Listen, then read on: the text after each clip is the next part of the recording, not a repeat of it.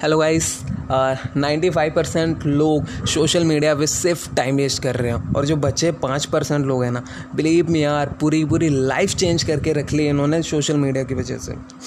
चाहे वो कोई डिजिटल मार्केटर हो डिजिटल एंटरप्रेन्योर हो इन्फ्लुएंसर हो मॉडल हो सिंगर हो डांसर हो टीचर हो, लेकिन जो कोई भी सोशल मीडिया का ना सही से यूज़ कर रहा है, गजब में यार लाइफ चेंज करती है। फिर वो चाहे फाइनेंशियली हो या पॉपुलरिटी में हो तो सोशल मीडिया पे पॉपुलरिटी तो एक कॉमन चीज़ है। लेकिन बड़ी चीज़ क्या है जब सोशल मीडिया आपको फाइनेंशियली सपोर्ट करने लगता है। लाइक like, कुछ दिनों से आपने मेरे स्क्रीनशॉट भी देखे हों कि किस तरह हमने सोशल मीडिया के थ्रू सिर्फ़ इंस्टाग्राम के थ्रू बहुत कम दिनों दिनों में बहुत अच्छा रेवेन्यू जनरेट किया था।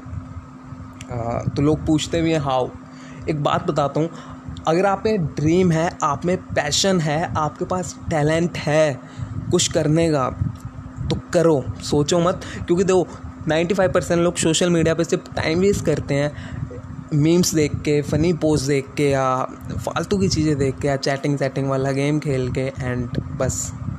और ये सब करने में वो ना दिन के चार चार पाँच पाँच घंटे वेस्ट कर देते हैं। लेकिन अगर आपके पास एक पर्पस है, आपके पास एक क्लियरिटी है माइंड में कि मुझे लाइफ को सही डायरेक्शन में लेके जाना है तो सोशल मीडिया बहुत बड़ी हेल्प कर सकता है। आप एक डांसर हैं सिंगर हैं यही ज़रूरी नहीं है कि मोस्टली लोग क्या सोचते हैं सोशल मीडिया पे सक्सेसफुल होने का ज़रिया या डांसर हो, या सिंगर हो, या एक्टर हो तो टिकटॉक शुरू कर लो फेम हो जाओगे, सब बढ़िया। फ़ेमस होना बड़ी बात नहीं है फ़ेमस आप दो तीन उल्टे सीधे वर्ड्स बोल के भी फ़ेमस हो सकते हो लाइक बहुत अच्छी लाइन है I am Sunny Leone and मज़ाक नहीं कर रहा हूँ सीरियस बात है फ़ेमस होना इतनी बड़ी बात नहीं रही है, अभी के टाइम पे, लेकिन एक रिस्पेक्ट एक वैल्यू अपने लिए लेना बहुत डिफ़िकल्ट है और ये डिफ़िकल्टी 2020 2022 में बहुत बढ़ने वाली है। तब आप digital marketing entrepreneurship digital entrepreneurship ये सब चीज़ें सीखोगे, इनके कोर्सेस इनका पढ़ाई की तरह इन्हें पढ़ोगे, तब ये सब आपके लिए मजबूरी होगा। लेकिन अभी क्या, अभी मज़ा है। अगर आप एक दो महीने इन चीज़ों को करते हो रिज़ल्ट भी नहीं आते ना, तब भी आपको मज़ा आएगा। आप कहोगे वाह हमने क्या सीखा है।